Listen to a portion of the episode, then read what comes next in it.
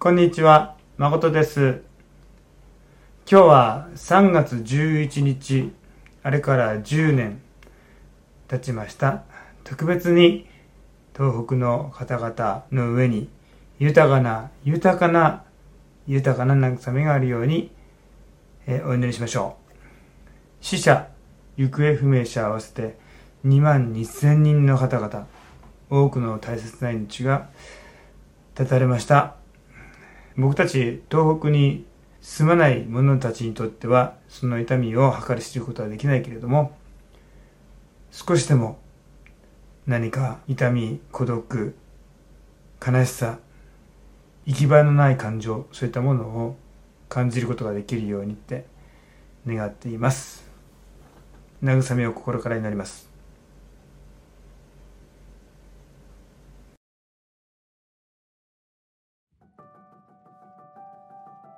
こんにちは。改めまして、誠です。Ready for Easter 今日は第1サムエルの2章の27節から36節です。この箇所はですね、祭司エリの家が断たれるという宣告がされるところですね。エリは優秀な祭司だったと思うんですけれども、でもその子供たち、ホフニとピネハスは主に対して捧げられていた生贄を好き勝手に使う。力ずくで奪う。そうやって主への生贄そして捧げ物を軽んじるんですよね。それゆえに29節ではこういうふうにあります。なぜあなた方は私が命じた私への生贄私への捧げ物を私の住まいで足毛にするのか。このように言われてエリの家はその祭司の務めから断たれていくことになるんです。今回ですね覚えたいのはこの「生贄というキーワードです。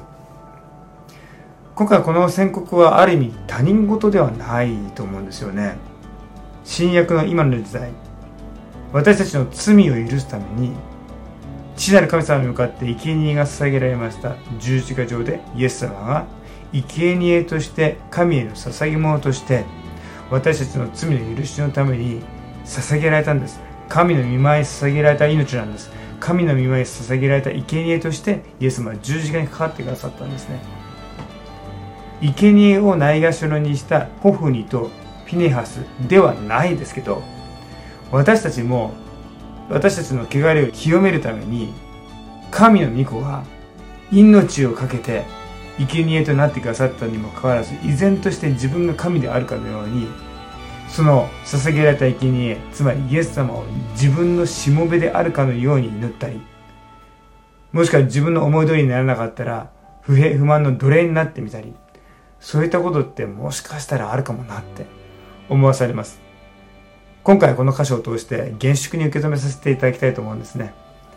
私たちもホフニとピネアスのようになるのではなくむしろ父なる神様に対する生贄となってくださったイエス様に本当に感謝にあふれて主を愛し主に従っていくそういう疑いでありたいと心から願います。今日は特別に東北の方々の上に豊かな慰めがあるようにみんなで祈りましょう。